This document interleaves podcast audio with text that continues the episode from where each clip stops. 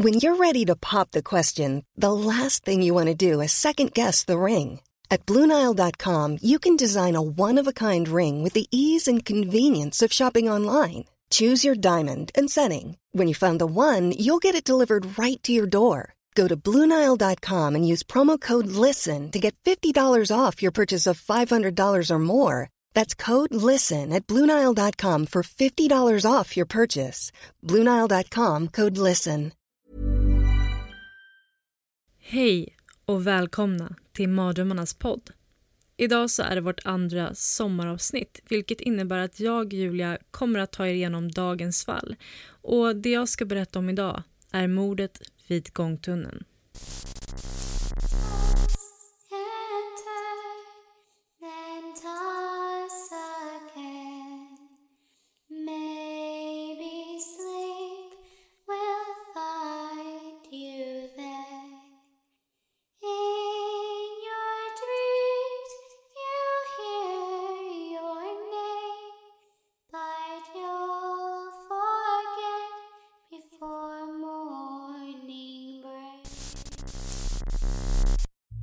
En tidig sommarmorgon den 27 juli 2018 klockan 05.23 så kommer in ett samtal till SOS från en man som är på väg till jobbet på sin cykel. Att en kvinna ligger svårt skadad i en gångtunnel i Fagersta under riksväg 68. Mannen som har hittat kvinnan påbörjar HLR och polisen kallas till platsen och det konstateras att kvinnan då avlidit. Hon ligger i gräset bredvid cykelbanan som går igenom tunneln. Hon är iklädd ett svart linne, bh, strumpor samt skor. Och hennes trosor ligger nedanför hennes fötter och en tröja ligger och täcker över hennes hals. Det är vittnet som har lagt den där för att försöka stoppa blödningarna från halsen. Polisen börjar säkra platsen och kroppen täcks av ett kroppstält och man börjar samla ihop spår och bevis på platsen där kroppen legat. En handväska som ligger bredvid kroppen kollas igenom och där hittas ett ID-kort som tillhör Nella Olander. Polisen tar även bort tröjan som täcker hennes hals och ser där skärsår. Tröjan läggs i en papperspåse och kvinnans jeans som hittade på platsen läggs i en annan. Vittnesmål från mannen som hittade henne tas och man spärrar av platsen. En hundpatrull kommer dit i sök efter bevis och polisen söker på närliggande platser av avspärrningen och får ett fynd på den närliggande skolans skolgård.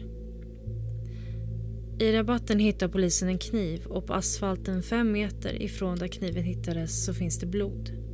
Spåren samlas ihop och skickas till NCF, Nationellt forensiskt centrum. Efter bara två dagar från att kvinnan hittades så hade polisen anhållit en man efter ett intensivt spaningsarbete. Mannen heter Johan Fallqvist. Men innan vi går in på själva handlingen så ska vi gå tillbaka i tiden, till då Johan var liten. Den 25 april 1990 så föds Johan i Falun. Där växer han upp med sina tre äldre syskon och sina två föräldrar. Han är en speciell pojke och det märks redan under hans tid i grundskolan att han var annorlunda från de andra i klassen. Han kunde ha med sig gosedjur till skolan och stal även pengar hemifrån för att kunna muta sig in bland killarna i klassen. Johan hade det tufft hemma på grund av hans pappas psykiatriska problem men också aggressioner. Johan får lära sig av sin far hur kvinnor ska behandlas och det är redan här hans kvinnohat startar. 2006 så börjar Johan på omvårdnadsprogrammet i Falun. Och här blir han besatt av en tjej i klassen. Han börjar skriva hennes kärleksbrev som han lämnar i hennes skåp utanför klassrummen. Men kärleken han beskriver är inget hon besvarar och han börjar känna sig kränkt. Han bestämmer sig därför att skriva ett nytt brev, men av en helt annan karaktär. I brevet beskriver han hur han ska våldta och mörda henne med mera. Tjejen blir såklart väldigt rädd och brevet polisanmäls. Johan åtalas då för olaga hot och han döms till samhällstjänst och böter 2009. Och han stängs också av från omvårdnadsprogrammet och får därför gå klart utbildningen på distans. Han isolerar sig därav mer och mer hemma i sitt föräldrahem och kommer att göra det under cirka tio års tid. Under dessa år så börjar hans äldre syskon att flytta hemifrån och Johan blir till slut den enda kvar av barnen i hemmet. Tiden hemma är inte lätt. Hans dominanta pappa vill inte ha honom där och Johan har under denna tiden inga vänner att umgås med. Tiden går och 2018, den 20 februari, tar Johan sitt steg ut i vuxenvärlden. Hans bror köper honom en lägenhet i en bruksort i Fagersta. Där hjälper han Johan med räkningar och rutiner och försöker lära Johan hur man ska ta hand om en lägenhet. Självklart hade Johan tagit ett stort steg med att flytta från sitt föräldrahem men han var fortfarande isolerad från sociala sammanhang då han inte hade några kompisar. Johan sysselsatte sig med tv-spel och filmer och han började även gå på promenader för att sysselsätta sig. Det var här han började skapa vänskap med de yngre ungdomarna i bruksorten. Han är 28 och ungdomarna är runt 13 till 17 år gamla som han börjar umgås med. Han köper ut alkohol och cigaretter till dem och blir därför en i gänget. Han bjuder hem dem till sig och där får de spela tv-spel och sova över. En del av dessa ungdomars föräldrar märker dock att Johan börjat köpa ut alkohol till deras barn och bestämmer sig därför att kontakta polisen med den informationen. Polisen sätter då span på Johan under en tid men inget händer från polisens sida och Johan fortsätter att langa alkohol och cigaretter till bruksortens ungdomar. Sex veckor innan mordet på kvinnan så träffar Johan en 14-årig kille under sin judoträning han går på. De blir snart vänner och börjar umgås och de spelar våldsamma tv-spel hemma hos Johan och kollar film. De delar även med sig av hemligheter och fantasier de har. 14-åringen berättar att han vill våldta en kvinna och Johan berättar att han vill döda en kvinna. Veckorna går och vi hamnar på dagen den 26 juli. Johan och 14-åringen möts upp hemma hos honom. De spelar då tv-spel och 14-åringen dricker alkohol och de bestämmer sig sen för att se en film. 22.30 pausar de filmen och börjar där planera inför att göra deras fantasier till verklighet. Klockan 23.40 börjar de göra sig redo. De klär på sig tjocka mörka kläder. De tar med sig knivar och en soft airgun och Johan tar också med sig vinylhandskar. De beger sig ut i sommarnatten i jakt efter ett offer att dela på. De bestämmer sig för att först gå ner till hamnkrogen i Fagersta. Där ser de två unga kvinnor komma gående. Men kvinnorna försvinner och Johan och 14-åringen bestämmer sig för att fortsätta leta. Nere vid hamnkrogen börjar de vandalisera och förstöra krogens fönster. Johan, som har sina vinylhandskar på sig, tar av dem efter vandaliseringen, fyller dem med grus och kastar dem sedan i vattnet vid hamnen. 14-åringen och Johan bestämmer sig sen för att börja ta sig in mot Fagersta centrum. Men under sin promenad in mot stan så börjar 14-åringen må dåligt på grund av all alkohol som han ska ha druckit. 14-åringen lägger sig därför in till ett buskage vid sidan av gångvägen de går på. Johan blir arg och frustrerad på 14-åringen. De hade ju en plan att följa. Plötsligt ser han en kvinna komma gående ensam. Han tycker hon går lite vingligt och tänker därför att hon kan komma att bli ett lätt offer. Han stannar upp henne och frågar om hon hade kunnat hjälpa hans vän som tycks må dåligt men kvinnan vill inte och fortsätter därför gå. Men detta tar inte Johan lätt på. Han känner sig kränkt och tycker att kvinnan var otrevlig mot honom.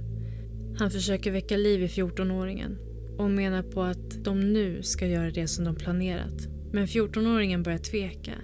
Men på något sätt så får han 14-åringen att pigna till och de fortsätter att hålla sig till planen. De börjar gå efter kvinnan som fått ett visst försprång men Johan kommer på en idé för att kunna ta sig runt tunneln och möta upp kvinnan på andra sidan. Kvinnan kommer till tunneln och ser plötsligt Johan stå där. Han har nu tagit upp sin soft airgun och riktar den mot henne och säger “Jag ska döda dig om inte du gör som jag säger”. 14-åringen har nu kommit ikapp och står nu bakom kvinnan. De tvingar ut kvinnan ur tunneln och säger åt henne att lägga sig på gräset. Johan säger att Om vi våldtar dig kanske vi inte dödar dig. Därefter våldtar 14-åringen kvinnan och när han är klar säger kvinnan att hon ska väl få gå nu när hon fick som de ville. Men då ska Johan ha svarat att det inte är någonting han kommer ihåg att han har sagt. Han närmar sig henne och hon börjar skrika. Han tar fram en av sina knivar och håller mot hennes hals. Han stannar upp och tvekar. Men plötsligt hugger han henne i nacken. Om och om igen. Efter detta så springer Johan och 14-åringen därifrån, hem mot Johans lägenhet. Och under tiden ska 14-åringen sagt att han vill ta en paus från deras vänskap ett tag. Och Johan håller med. De lovar också varandra att inte gå till polisen eller berätta för någon om det som har hänt. Natten efter mordet beger sig Johan ut på en promenad. Han vill gå till tunneln men när han närmar sig så kan han bara inte. Han går därför till en mack i närheten och sätter sig utanför och dricker vatten. En polispatrull är ute och kör denna kvällen och får syn på Johan ensam mitt i natten drickandes. De bestämmer sig för att kolla läget med honom och allt verkar vara bra med mannen enligt poliserna. Han ska vara nykter och han pratade om hur hemskt det var med mordet som skett precis i närheten. Det inte poliserna vet är att de precis talat med mördaren som de letar efter. För tidigare den kvällen så ska en anhörig till 14-åringen ringt till polisen. 14-åringen ska då ha sagt att han bevittnat mordet och han vet vem mördaren är. Polisen kunde därefter identifiera mördaren efter förhör med 14-åringen. Johan Fallqvist grips sedan i brottsmisstanke om mord på Nella Olander i närheten av sitt hem. Han förs först till Stockholm för blodprov och topsning hos rättsmedicin.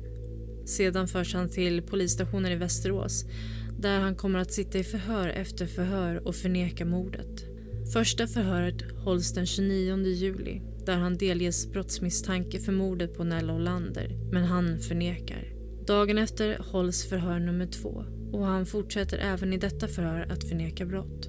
Han berättar en påhittad historia om hur han och 14-åringen ska ha hängt ihop hela mordnatten och tagit sig sedan en promenad tillsammans för att svalka sig.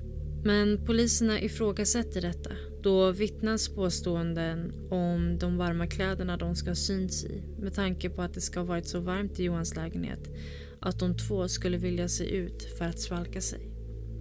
Förhöret avslutas men dagen efter kallas det till förhör igen. Johan har en del saker han vill berätta och det är under detta förhöret som Johan berättar sanningen om vad som ska ha skett. Han erkänner då att han har mördat Nella Olander. Den 4 januari 2019 kom domen. Johan Fallqvist dömdes för livstidsfängelse. En rättspsykiatrisk undersökning gjordes också men eh, den visade inte mer än att Johan hade en psykosocial störning och han dömdes därmed till fängelse. 14-åringen var mindreårig under tiden för brottet och blev därför inte dömd utan där är det socialtjänsten som kommer ansvara för hans vård framöver. Två individer tar sig alltså ut efter att ha delat med sig av sina sjuka fantasier och bestämmer sig för att göra dem sanna. Resultatet blir att en liten flicka mister sin mamma. En mamma och en pappa mister sin dotter och en bror mister sin syster.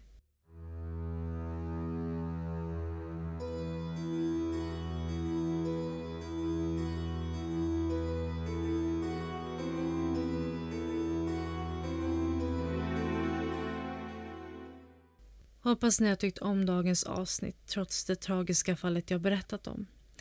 Nästa vecka är Alisa tillbaka med nästa sommaravsnitt, så missa inte det. Och ha det så bra, så ses vi i mardrömmarnas värld.